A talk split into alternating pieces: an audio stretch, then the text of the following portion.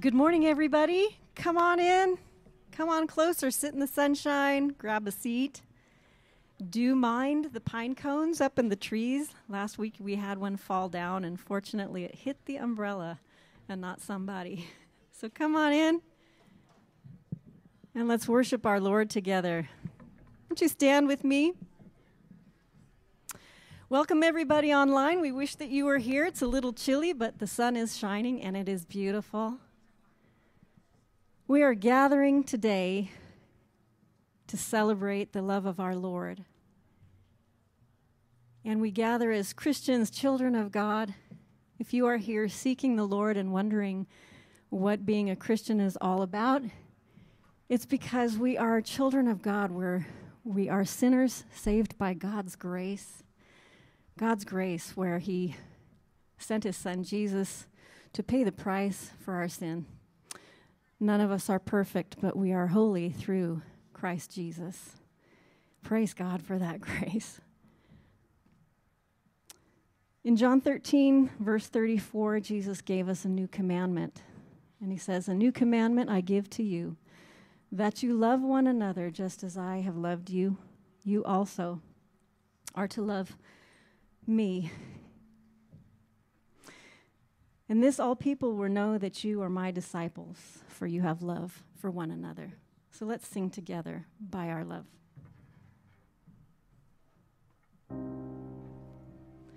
We are one in the Spirit, we are one in the Lord. We are one in the Spirit, we are one in the Lord. And we pray that our unity will one And they know we are Christians by our love, by our love. Yes, they'll know we are Christians by our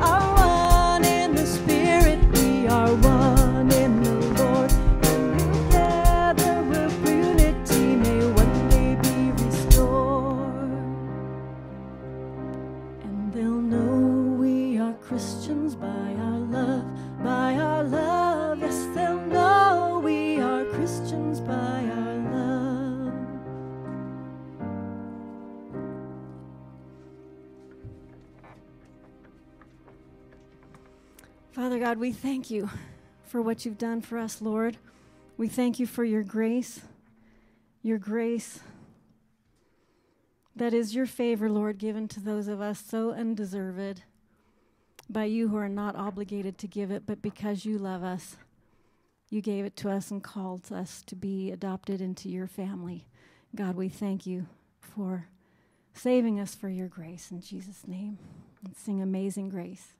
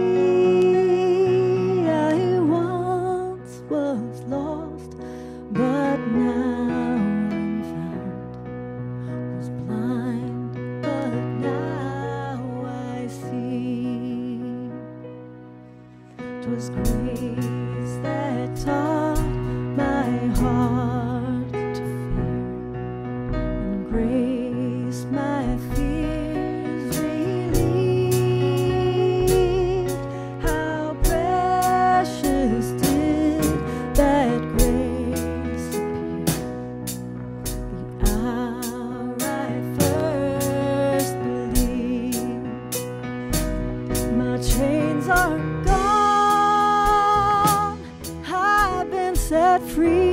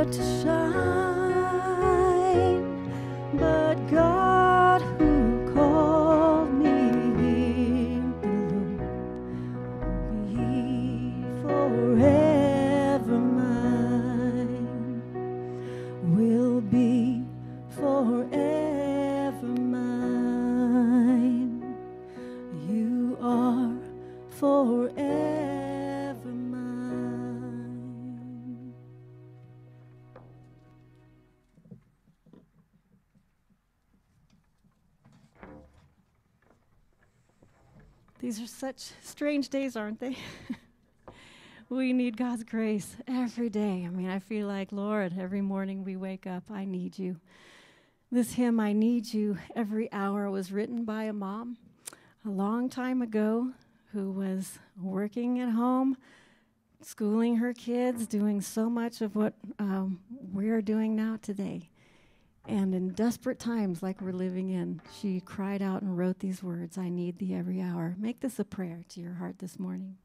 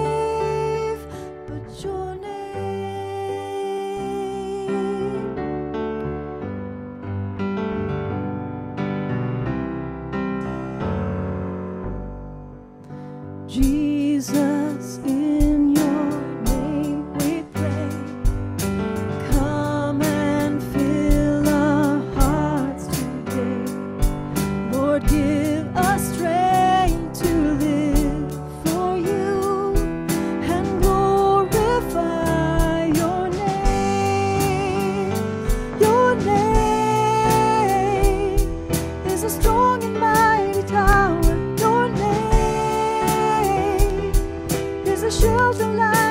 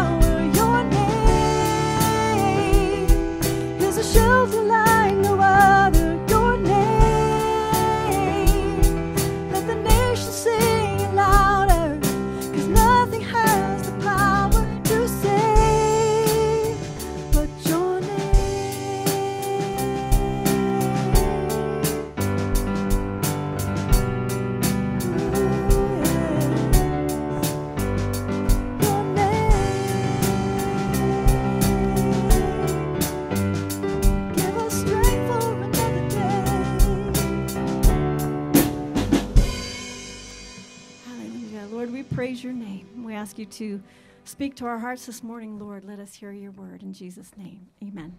You may be seated. Morning. Good morning. Give it up for the team up here and for the Lord and for just a time of worship. hey, welcome uh, to Sierra Bible Church. You know, there are many of you that are coming uh, new each week, and uh, the team here has been doing its best to try to reach out to you uh, and to get to know you and, and to welcome you to our church. My name is Jesse, uh, and for the most part, I get to do uh, a big bulk of the teaching here and and uh, just the leading of our church and, and, direction and prayer through a great group of men that help us and guide us in it. So, just thankful for all those guys. but um, want to make a couple announcements and then uh, tie in a few things that'll be important for you to know in the coming week. So, first of all, can we just say, hey, I, I thought we were going to be freezing this morning. I think it's actually very nice. So, uh, do you guys enjoy a little bit of fall weather? Um, fall is is one of those things i've got a lot of memories tied to it football was important to me so it just reminisces of that time of getting back into sports and not being too sweaty and too hot in the truckee area and and then of course we know the snow is coming so uh, we are going to be moving inside we've actually set a date so here's what we're going to do uh, so you're kind of mindful uh, of all the ways we're going to try to serve you and continue to help you get plugged in especially those of you who are still attending online which we know uh, there's a great group of people that are doing that uh, November 1st. So that's when we're going to move inside. Right now, we're committing to two services, 8:30 and 10:30 a.m.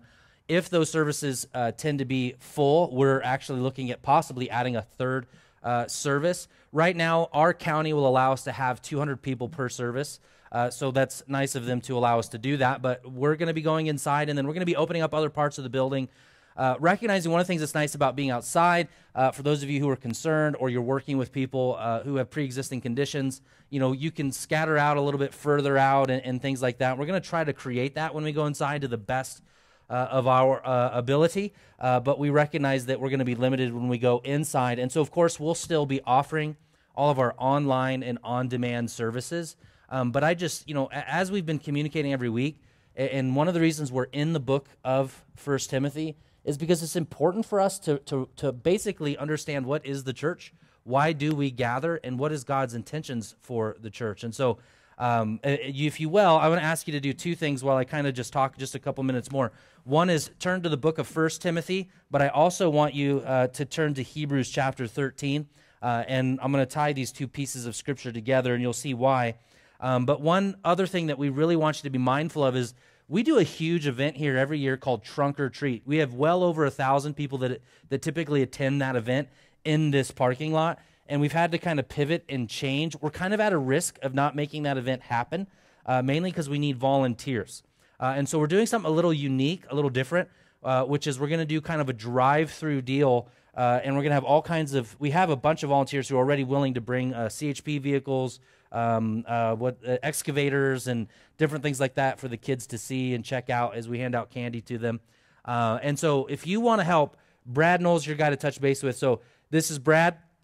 Uh, he, has got a beanie on, and he is large and in charge. Man, he's our dude. Brad makes things happen around here. You got to be thankful for Brad. So touch base with him. Uh, let us know. Uh, and if we, we can't do it this year, then then hey, we can't do it this year. As long as we understand that we're not about entertainment. Um, we are about serving our community, but more than anything, we're about being in God's word and teaching. And then when we open up November 1st, we've only had uh, one thing that we haven't had totally open, and that is nursery. So for those of you who had little babies, you know that you've had to hold them, hug them, squeeze them, and we're opening up nursery November 1st, uh, along with indoor uh, services. And so, uh, parents, you can be looking forward to that. I know some of you are waiting for it. Um, go to Hebrews 13 first. And uh, let me let me just kind of rant a little bit here. The remember, we're in Timothy, so even though we're, we're going to get there, don't worry, uh, we're going to get there. But I want to tie in Hebrews 13 because it's important. One of the goals of being in Timothy again is for us to understand what the church is. Now, now let me be kind of clear because some of you some of you don't go to church because of what the church is. You come to church uh, for maybe so many other reasons. Now, I don't think that's necessarily true of us and our gathering, but it is true across our nation. Many people go to church because of its entertainment value, or they go to church because uh, of what they provide. Many people choose a church based upon the music, uh, based upon whether they have a good children's program uh, or if they have a good youth program. What's really interesting is, is the Bible actually never tells us to pick a church or go to a church based off of those things. You're not going to find anywhere in Scripture where God says, when you are looking for a church, make sure that its programs are really good and that they're really entertaining. That's not what the Bible ever teaches anywhere. It doesn't say that anywhere. It doesn't say, make sure that you feel really good when you leave. Like, that's not the goal of the church. And so, Paul, remember now, Paul, he was one at one time a persecutor of Christians like you and I. He murdered Christians. He, he literally was putting them on trial and murdering them. And then Jesus shows up to him on the road to Damascus. He saves Paul. Paul becomes a Christian. He, he sets himself aside for what we, we know is about a two or three year silent period, probably, I believe, trying to infuse all of his education in the Torah, all of his education in the Old Testament, and, and infuse it with the gospel and what, what Jesus has to say about those things. And then after that time of training, he just becomes uh, kind of a Christian leader uh, on steroids, if you will. He just begins to plant churches. He begins to raise up leaders. He is persecuted for it. He is beat up for it. And he just keeps getting knocked down, but he keeps getting back up and he keeps planting churches.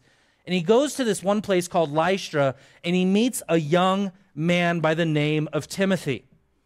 Timothy, which is the book that we're in, uh, Paul sees in Timothy a couple things. One, he was raised by his mother uh, and his grandmother. He, he actually uh, probably didn't have a father in his picture for uh, many years. Paul sees something in him. Uh, other Christian leaders saw something in Timothy. And he raises up Timothy and he actually starts to journey with Timothy on his missionary journeys for about 15 years. Paul worked with Timothy for about 15 years, and at a certain point in time, Paul actually removed Timothy out of Lystra, put him in Ephesus, and puts him in charge of the church in Ephesus. Now, Paul leaves to plant more churches, and when he comes, uh, when he starts hearing word of what's happening with Timothy, he writes this letter to Timothy on how the church should operate. Remember, the foundation of Timothy you got to look for the purpose statement every now and then in Scripture. The, the foundation of Timothy is in chapter 3, verse 15. Paul says, He's writing these things that you and I would know how we should behave in the household of God, which is the church of the living God, a pillar and buttress of truth. Remember those words, a buttress of truth. One of the things that Paul's trying to tell Timothy one of the things that I'm trying to communicate to you by way of Paul through Timothy, by way of God who inspired this, is there is a right way to do church and there is a wrong way to do church. In fact, uh, Sarah uh, asked me the title of the message this morning. She was one of the gals up here doing worship, and I said the title of the, the sermon is Good Church, Bad Church. Now, I could have come up with uh, all kinds of different titles. Another one might be Sound Doctrine, False Doctrine, Sound Teachers, False Teachers whatever it might be, I want you to see this morning that there's, there's a way in which we should do church, and a way in which we should gather, and a way in which we should worship Jesus, and there are ways in which we should not. So, Hebrews chapter 13, verse 7. Now, if you would, uh, those of you who come on a regular basis, you know because we just are in love with Jesus and we're in love with his spoken word, and we honor his word by standing for the reading. Would you stand with me one more time, not for religious purposes? but to recognize that we're in the household of God. Hebrews chapter 13, verse 7. Remember, some of your translations actually might say, obey your leaders, those who spoke to you the word of God. Consider the outcome of their life and imitate their faith. Jesus Christ is the same yesterday, today, and forever. Church, say amen.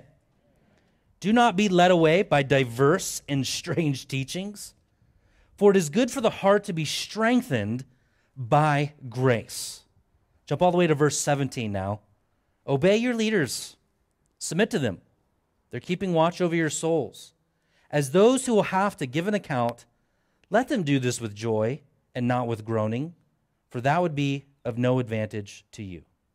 So, Lord, now we ask that your word would seep deep into us, that your love and your grace your personhood, your presence would be made stronger in us this morning than it was before we came. Transform us into your image. May this be a moment of an amazing grace moment for us, Lord, and we trust you for it. And the church said, Amen. You may be seated.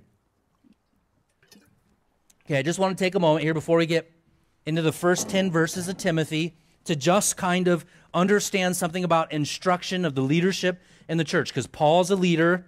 He is pouring into Timothy, who is a leader, and Hebrews gives us kind of a couple things that are important. Let's start with the leader. Okay, there's two things here. One is uh, if you are a leader, these are instructions for you. This is an instruction for me. Uh, if you want to be a leader, these are things that you uh, should strive for. If you have a leader in your life, if you have a pastor in your life, these are things you should hold them accountable to. Look at verse 17 of Hebrews first for the leader. We're going to bounce around a little.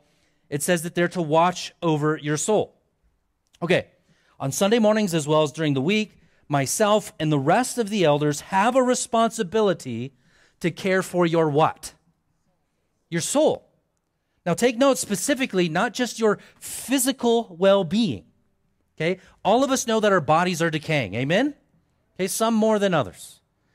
And, and we recognize that the body will decay. In fact, Paul even says exercise is kind of of little no value. Not that you shouldn't do it, but it's of little of no value. What really matters is the soul. It's the pastor's job, it's his obligation to provide good teaching, love and encouragement for your faith, and support and resources for your growth. Are you with me? It's important that you demand of your pastors, notice what it says in Hebrews here, that they, they are not led away by diverse and strange teachings. Have you ever been to a church that has some strange teachings? Avoid these things. Now, take note of this as well, okay? This is a season that has weighed heavy on my heart, heavy on me as a pastor, because it also says in verse 17, not only do we keep watch over your souls, but we have to keep watch over your souls as leaders that will give an account to who? God. That means everything I say here at some point in time in my future, whew, almost gives me the heebie jeebies thinking about it. I have to stand before Christ and answer to him for everything that I do and say in leading the church.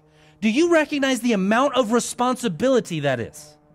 The amount of responsibility that Paul had, the amount of responsibility that Timothy had. Now, now, can I can I just push on you a little bit? Some of you are not responsible enough to own a cat or a dog.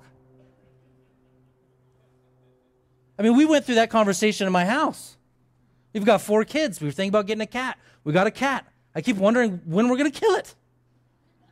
And we're, we're doing well. We're doing all right. We're hanging in there. But some of us can't. We don't want to deal with the responsibility of an animal, a turtle, a fish. It's too much responsibility. This has been a season where your pastors, your leaders, have had to wrestle not through giving an account to the community, not to giving an account to the government, but giving an account to God. Moving inside, that's a decision that we have to make, not to give an account to the community, but to the Lord. What we teach, what we preach, what we say. This is why James actually says, not many of you should actually be teachers because you know you will incur a stricter judgment upon your soul. Teachers are judged by God and by the community, and they should be. To a certain degree, they should be. Because there's a heavy responsibility for Paul here. Heavy responsibility for Timothy here. Heavy responsibility for me and for your elders and your other pastors who desire to lead you well according to God's standard and not the, the, the standard of the world. And hopefully, as you are filtering through all of the things that you're hearing on the news and on social media, you are filtering the church through the biblical lens and not the cultural lens. Amen? Now, what about you? It literally says within this section, verse 7, that, that if you have good leaders, verse 7, it says you should imitate their faith. Not their fear, but their faith and their courage. That you should demand that your pastor doesn't teach strange things. And then in verse 17, two different things that you obey them, that you have humble submission. And then I like this one in verse 17. Would you make it a joy? That when they lead you, would you make it a joy? Can I just let me just, for my own sake, read this again to you. Let them do this, that is to lead you with joy and not what? Come on, look at your text and read it. Get this in your heart, get this in your mind. I'm going to need this in the winter here, okay? You're going to need this in the winter. What does it say? Without groaning. Bible says, do all things without complaining. Okay, th- this is not a season to groan. It's not a season to complain. There's never a season to groan and to complain. And it actually says, why? Not just because it's not a, a disadvantage to me, but it's an advantage to you. So let me just kind of again, you know, some of this maybe sounds so selfish, but has it have you been an encouragement to your pastor in this season? Or have you groaned and complained? Right? And and the thing is is if you groan and complain, I'm okay with it as long as for the right reasons. Biblical reasons, not cultural reasons. And then on the other side, of that, let's just be clear so we understand what kind of things are a blessing to leaders and pastors. You know it's a blessing to be part of? Weddings. Weddings are a blast. I just did one in the middle of Lake Tahoe a couple weeks ago. Complete blast. I, I love seeing a couple come together, uh, especially a, a, a, young Christian gal and a young Christian guy, and they, they fall in love and they want Jesus at the center of their marriage. And, and, and you know, they're like 19, 20, 21 years old, and they have no idea how hard marriage is going to be, but they just know that Jesus is going to be with them. And then it's a joy to, to, to wrestle with them in year 10 of their marriage and to see how God's still working in their marriage. That's a joy. You know what else is a joy? When, when a Christian finally gets that they should be baptized in front of their church family to proclaim the goodness of Jesus. Baptisms are amazingly fun. You know what else is really, really encouraging? When someone in the church is inviting their friends to church. And, and if you've been invited this morning, it's because the person who invited you actually really, really loves you. I, I love it when someone says, We're bringing so and so to church. I'm hearing stories right now of all kinds of people who are checking out Sierra Bible Church and, and, they're saying things like, I don't know if I want to go to that church. It seems like they might be too conservative. It seems like they, they, they might be a little weird. It seems like, but I'm checking it out. I love that. That's an encouragement to hear people who don't know Jesus exploring who Jesus is because eventually the Spirit of God cuts between all those things and then brings them to Himself. The other side, it's, it's a burden when you see when you see Christians fall into sin, when you see people reading the wrong books, following false teachers. You know, it's interesting that it's it's been kind of difficult in this season because so many people, when we initially shut down, right? COVID hit, we were like, this is serious. The numbers, two million people are going to die. This is going to be, you know, we've got to do our thing. We've got to do our part. We've got to keep people safe. And on the heels of that, you know, I heard a lot of, of individuals, the church needs to be open. Why, why don't you open it? You got to open it. And people started to push back. In fact, some people just started to come on Sundays, whether I asked them to or not. And, then, and then we opened. We're outside. We're here. Uh, and then I would talk to those individuals. He said, the church has got to be open. Where are you? Well, it's just been, you know, it's a tiring season. It's hard. We're, we're watching online. You know, I, I love the fact that we can provide an online gathering for people, especially if they're sick, especially if they're out of town, especially if they're just checking things out. They're not ready to be here. I, I'm okay with all of that. But I have, I have an inkling, you know, that, that, that when people see me in the community and I go, I haven't seen you in church in months. Where you been? Oh, I've been watching online. Have you? Because I don't know. One individual actually he said, How's it been? I've been watching online. How's it been? I said, It's good. He goes, Yeah, man, it really looks like it's packed out there. So, well, that's interesting because the camera never pans the crowd. How do you know we're packed out? Busted. You're not coming to church. That's a discouragement to me. That's a burden. Paul, again, who wrote this letter, and he's trying to get Timothy ready because Paul loves the church and he knows that Timothy loves the church. Paul in the New Testament talks about all the things he went through to help the church grow. I mean, he traveled, and he didn't travel with a Tesla. He didn't travel with an e-bike.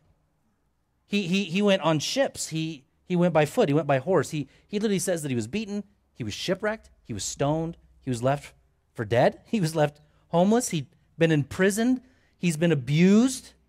And, and so get this for a moment, okay? You got a guy who's just been through it. He, he, he's been just through the wringer. His life has been on the line day after day. And in the text that I'm talking about, near the end of the text, he then says, You know what actually really keeps me up at night? You know what really kind of stresses me out? He says, The abiding concern for the health of the church. Paul actually took his mentality of the health of the church, it weighed heavier on him than to go into community and to be placed in prison. That's responsibility. That's a pastor who loves your church. So now go to Timothy, okay? It's just backdrop for you to understand, hopefully, some healthy leadership.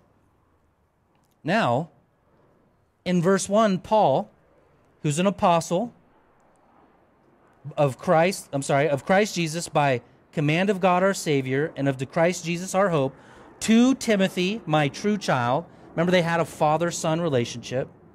He goes on and says, Grace, mercy, and peace from God the Father and Christ Jesus as our Lord. Check out verse 3. As I urged you when I was going to Macedonia, remain at Ephesus so that you may charge certain persons not to teach any different doctrine. It's kind of fun when you can see in the text uh, similarities between what's in the text and what's in your life. This is what Paul says. I'm going to give you a few instructions that Paul says for the church, for the church to be healthy, uh, especially in moments of trial. So the first one will give us a good foundation, and it ties in very similar to the transition we went through. So some of you are new and you don't know. Almost three and a half years ago, uh, we had a transition in leadership between Wayne, who had been here for 28 years. Wayne, where are you? 28? Do I have that right? 28 years. And then I'd been I'd been working here for several years, and then and then we transitioned almost three and a half years ago uh, to to myself. This is literally what happened in Ephesus. okay, Paul Paul goes to Ephesus with Timothy. He's trained Timothy. He puts him in Ephesus, and Ephesus is this little bustling church. It's growing. Paul leaves, and then things get weird. People start teaching false things. Okay, now, now the reason, I hope you can make this connection, okay? We transitioned and now things have gotten weird. Right? Truckee's weird. California is weird. It's weird. Our leadership is weird. I don't, I don't care who you're voting for, they're all weird. Nobody's normal anymore. And it's because of the internet, it has ruined us. And, and, and, and, what Paul says to, listen to what he says to him. He says, Timothy, stay. I'm urging you to stay. See, Paul started the church, he left the church, things got weird. Timothy's a young guy, and he's around all these older people who are telling him that, that, that, this is how you're supposed to lead the church. This is how you're supposed to guide them. This is what you're supposed to be telling them. So there's this young, timid guy with all these older believers around him saying, You know, Timothy, what you got to do is, and I'm sure to a certain point, just as I have in the last several months, Timothy thought, I'm out of Ephesus. I'm going back to Lystra. Right? Are you with me? I'm out of California and I'm going to Florida. It's open there. Right? I might get eaten by an alligator, but hey, this is exactly what Timothy probably was feeling. And Paul tells him, No, no, no, no, Timothy, stay because the church needs somebody who's going to stand on sound biblical doctrine that's going to love the church and help them get through this horrible, tumultuous time without being distracted by all the nuances of culture, but to stand firm on the gospel that is Jesus Christ. Paul says in Galatians, Don't grow weary of doing good. He'll tell Timothy, fight the good fight. He actually will tell Timothy in chapter 1, verse 18, a little later, wage the good warfare. Hey, church fam, we're at war. Do you know that? And you don't fight this war by, by rioting and, and fighting, and that's not how you fight it by praying. And you fight it by standing firm on the gospel. And then the, the next instruction, verse 3, he tells them, teach sound doctrine, fight, fight against false doctrine, false teaching, which is literally to mean, doctrine literally means Uh, good teaching or, or good, good gospel groundedness. Acts 20, verse 29, Paul says this I know that after my departure, fierce wolves will come among you. Where do fierce wolves come from? Among you dividing the flock, getting them astray. Jesus actually said it even better than that. He said, Beware of the false prophets and teachers who will come. They'll come in sheep's clothing. They'll look like a Christian. They'll smell like a Christian. They'll talk like a Christian, but inside they're ravenous wolves. He goes on in chapter 24 of the same place in Matthew many false prophets will arise and even lead many astray. Church, do you know that there's a such thing as false doctrine? There's a such thing as false teaching? That you are not allowed as a person of faith to believe whatever the heck you want. We've said it before. This is not Burger King. You don't get it your way, you get it the Bible's way. Here's the deal. What Paul's essentially telling Timothy, what Paul's essentially telling the church, what Paul's essentially telling me is you have to be willing to either offend God or offend people. If you are trying to, to, to do anything you can to appease the masses, there's a good chance you're going to offend God. I do not have the privilege as your pastor or your teacher to teach whatever I want. I don't get to get on my own little hobby horses and take you down any path that I desire. I have to stand on truth. And more than anything else, our world needs truth. It needs a solid footing to stand upon. We can't trust the media. We can't trust social media. We can't, we can't trust our, our, leaders, it seems. Nobody's telling the truth. One person says another thing, another person says another thing. And then Paul tells us what some of these false doctrines are. He, he actually uses this language called myths and endless genealogies. Let's talk about those for a moment. You know the way that you could word myths? Might be taking a little bit of privilege here, uh, but I think it's there in the text. Conspiracy theories. Paul actually tells Timothy, as a good teacher, would you not indulge in conspiracy theories? Oh, come on, I'm about to get somebody now. I'm about to get somebody. You remember when the virus first hit, we were told quite possibly it was because of 5G. It's the towers, it's the cell towers, it's the deep state. We've been told all kinds of different things from all kinds of different people who've made really, really cool videos because anybody can make a cool video now. And you get in that cool video and you go, this is what it is. And then you put it on your social media feed and then someone else shares it. And the next thing you know, you're, you are debating in endless myths, endless genealogies, endless language that leads to no godliness. Okay, let me, let me tease this out a little bit. Um, I know many of you have deleted your Netflix account, but hopefully before you did, you checked in on a, a, a a documentary um, called The Social Dilemma. Have you heard of it? Well, that's discouraging. Three of you. Okay, 10 over here. They still have their Netflix account. You guys don't. The church is divided. Right? No, just kidding. Um, the Social Dilemma is a whole documentary on how your internet experience is catered to you. Everything from when you type in Google to what you type in on Facebook to what you put on Twitter. And you may think that you are not susceptible to this, my friends. You are. Because the internet makes money for somebody. It doesn't make money for you. If it doesn't make money for you, then guess who the product is? You. You're the product being sold. The internet doesn't make money by getting you to think, it gets money by reinforcing what you believe. So, so most of us are susceptible to this base inclination we have in our minds to continue to click these things to buy into. Now we just, if, if I'm a Trump person, that's all I'm ever going to believe. If I'm a Democrat person, that's all I'm ever going to believe. And everything you see online just reinforces that because very few of us know how to find resources that are unbiased. I mean, think of someone who's really, really unbiased. Can you find that person? No, we, we like to hear the things we like to hear. In fact, when you go on Google and you type something in, it'll be different for you than it is for me.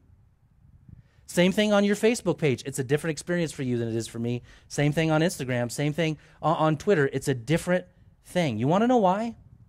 Because the internet makes money on getting you wrapped up in myths and the discussion of endless genealogies. Where do we come from? What do we do?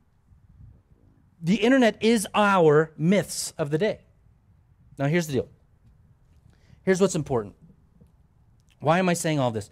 Because what Paul essentially says is when you enter in the discussion of, of myths, when you enter into the discussion of endless genealogies, He says it's babble, it's, it's gossip. And at the end of the day, nobody's growing closer to Jesus and nobody's getting saved. You hear what I'm saying? That the church, when it dives into these discussions, when the church forgets the center of its conversation piece, which is the gospel. Now, if I mention politics and, and, and certain names, it's only because it's the season of that. But I'm not here to tell you how to vote. I'm here to tell you how to worship Jesus. That's my job. The Bible doesn't tell me to tell you how to vote. It doesn't. It will never say that. The Bible doesn't give me instructions on whether you should be circumcised or not either. It doesn't say whether you should wear a mask or not wear a mask, which is the new circumcision, by the way. It is. And if we can think these things through and realize that, that we don't want to promote speculation, controversy, or fighting or arguing over things like masks, we need to unite over the thing that unites us, which is the forgiveness of our sins because of the goodness and the grace of Jesus Christ. Seriously. One pastor says, How many of you have been in churches where it's arguing for arguing, but nobody gets saved? Nobody gets changed. Nobody gives up drugs. Nobody gives up alcohol. Nobody gets married. Nobody has a kid. Nothing good ever happens. Just arguing. And the latest thing that some agitated small group of influencers has cast in the middle, and everybody rallies around it as its point of conversation, and all it is is controversy. We live in a day and age where the minority has divided the majority.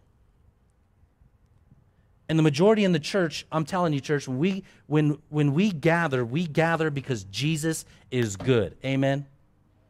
I mean, what changed the world in the 1500s and the Reformation was Jesus alone, by grace alone, through the Word of God alone, for His glory alone.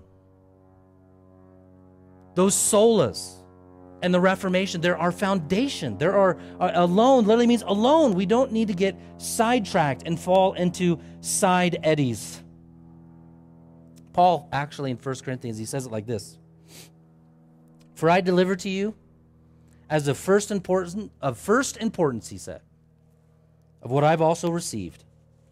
Listen to the simplistic message of the church, the simplistic message of the scripture.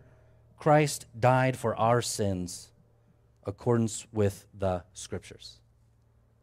Isn't that good? I mean, I'm, I'm, I'm begging my own heart, if you will. I'm begging you, if you will.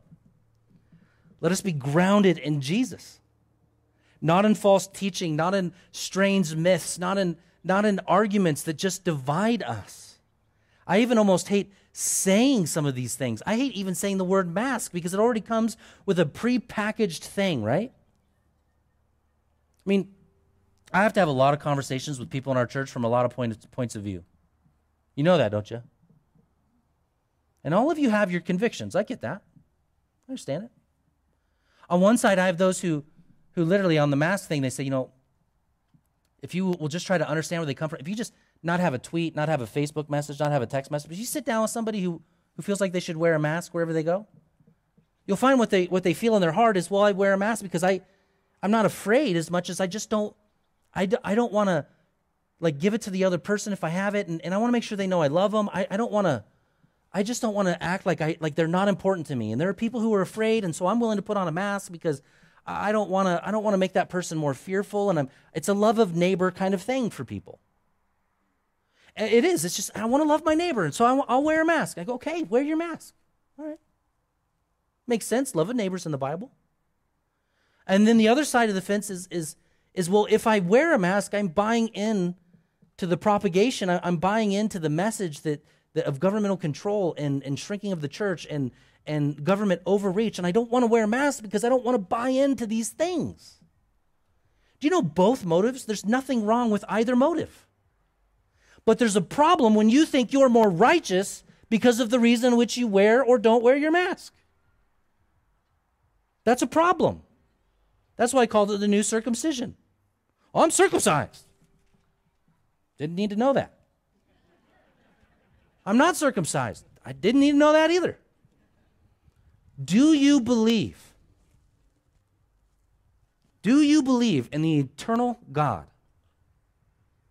who came from heaven to earth and humbled himself in the form of a man, born in a manger who lived a perfect life,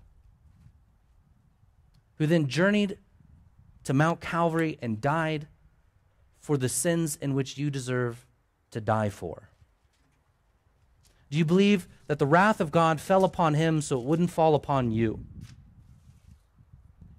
And then he was put into a tomb for three days, and then he became alive again because he and he alone has victory over death. And do you believe that he did that on your behalf so that you could have eternal life, that you would be resurrected as he is resurrected? Do you believe that, church? That is all that matters. That is all that matters. That's the eternal perspective. And then Paul tells us in verse 5 why, Timothy? Why, why not dive into these genealogies? Why not dive into these myths? Why, if, if Paul was in here to Timothy today, he'd say, Timothy, just don't be on Facebook, okay? You want to lead your church well? Just stop looking at your phone so much. And then he tells Timothy why? Because the instruction is love. The goal and the commandment is love. He, he, he loves the church. Paul loves the church. He knows that Timothy loves the church. And he's saying, I'm saying these things because I love you and I want you to thrive and I want you to do well. Paul later actually says this fear. He says, I'm afraid. I'm afraid, he says. Paul has a fear, and he says, My fear is that the serpent that deceived Eve by his cunning, that your thoughts, which is where the battle is, is played out, will lead you astray from a sincere and pure devotion to Christ. That's my fear for us as a church. That will allow the mess of the world to lead us astray from a pure devotion to Jesus. You know what this means? It means that the most loving thing a church can do is to tell you things you don't want to hear. Do you have a friend that rebukes you, calls you on stuff? It's because they love you. No father just lets their child do whatever the heck they want. No father does that.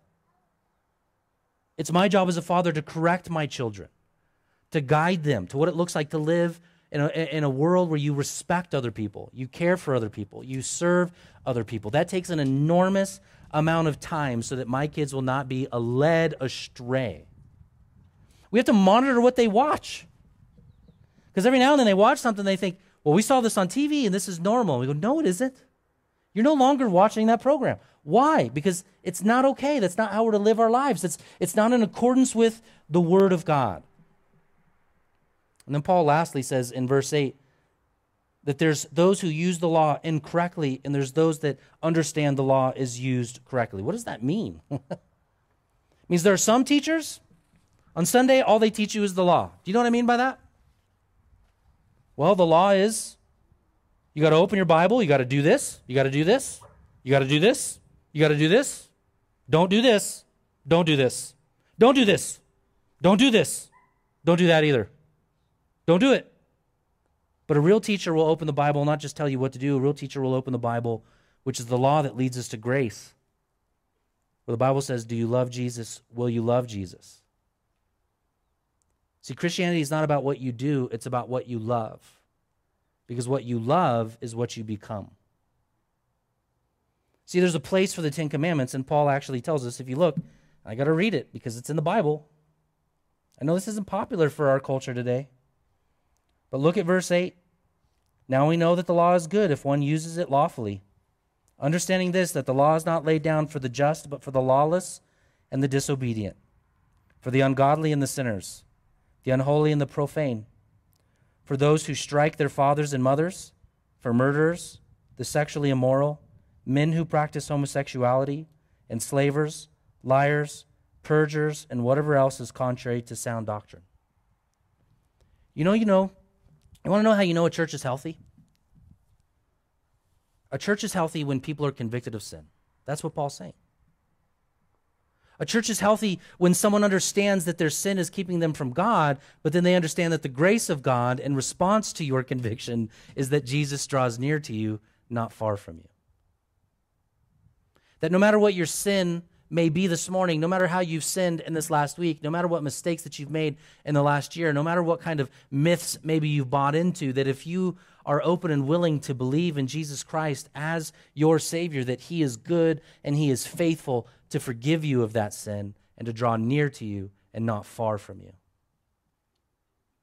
See, a healthy church and a healthy church, we, we, sit under this tent or underneath that building together as Christians who recognize that without Jesus, we're nobodies and we're filled with sin and, and frustration and, and at times just vanity, that life just seems to just always kind of go through our hands with no purpose.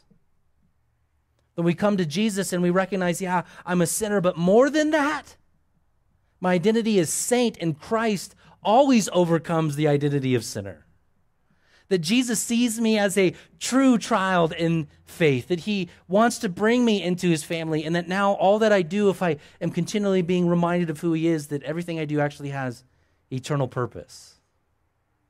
It gives meaning to life, meaning uh, to why we do what we do. It gives us substance. It gives us something concrete to stand on. We're not building our houses in the sand, but on the, again, the rock that is Jesus.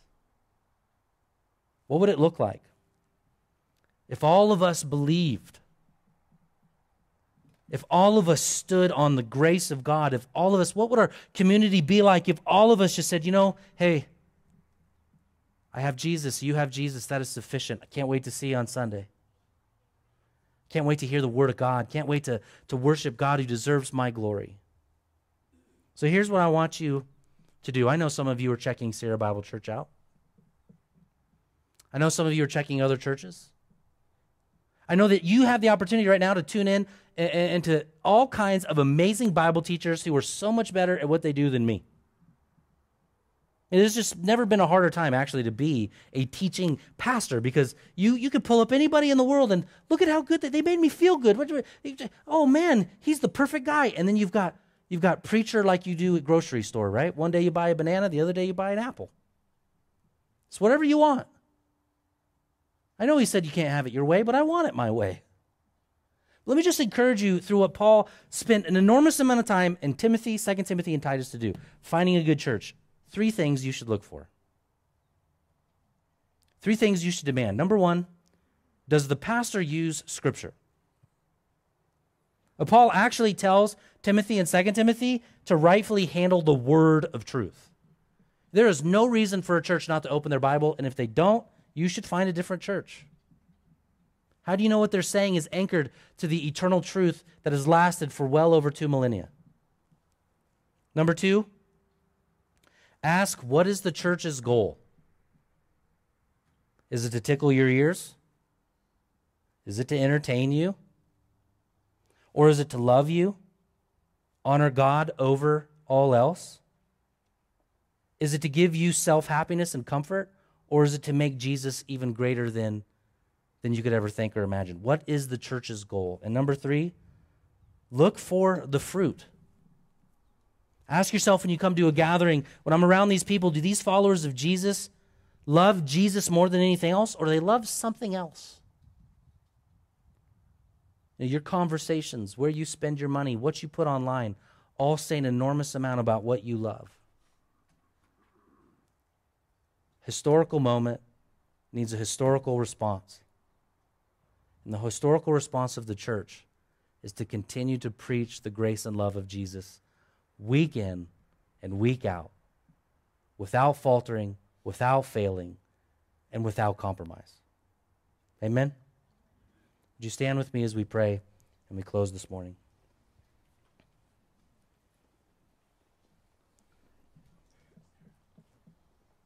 Lord, I know in a message like this, there's much uh, instruction.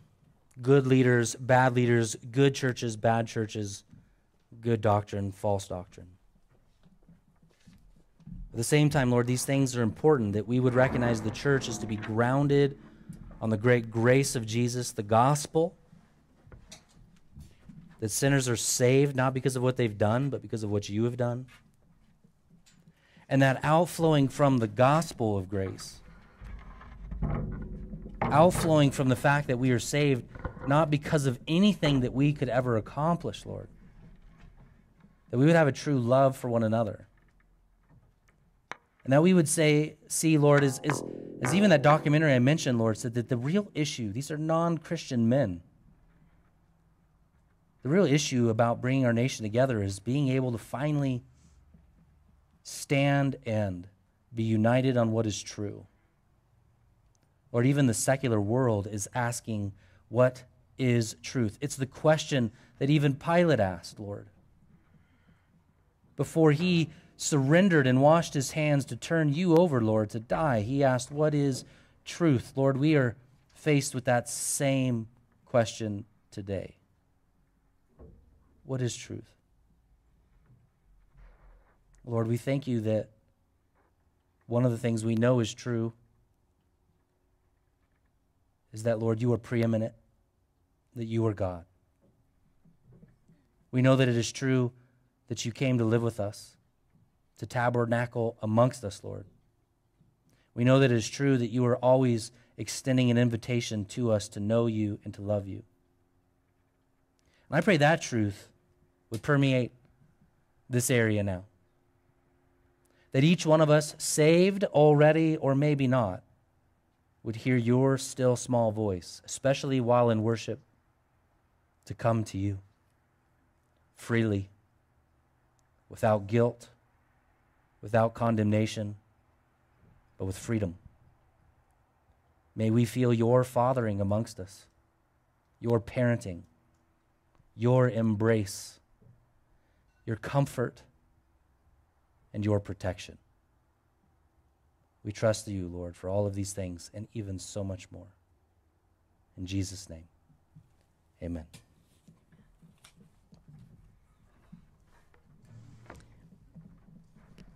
We're going to repeat the song that we started with this morning. Let's make this our fight song for this week. We're in the spiritual battle, as Jesse was telling us this morning. We need to go out in unity and love one another and love our neighbor.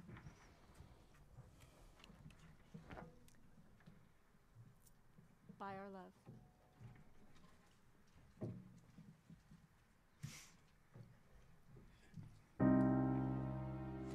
We are one in the Spirit, we are one in the Lord. We are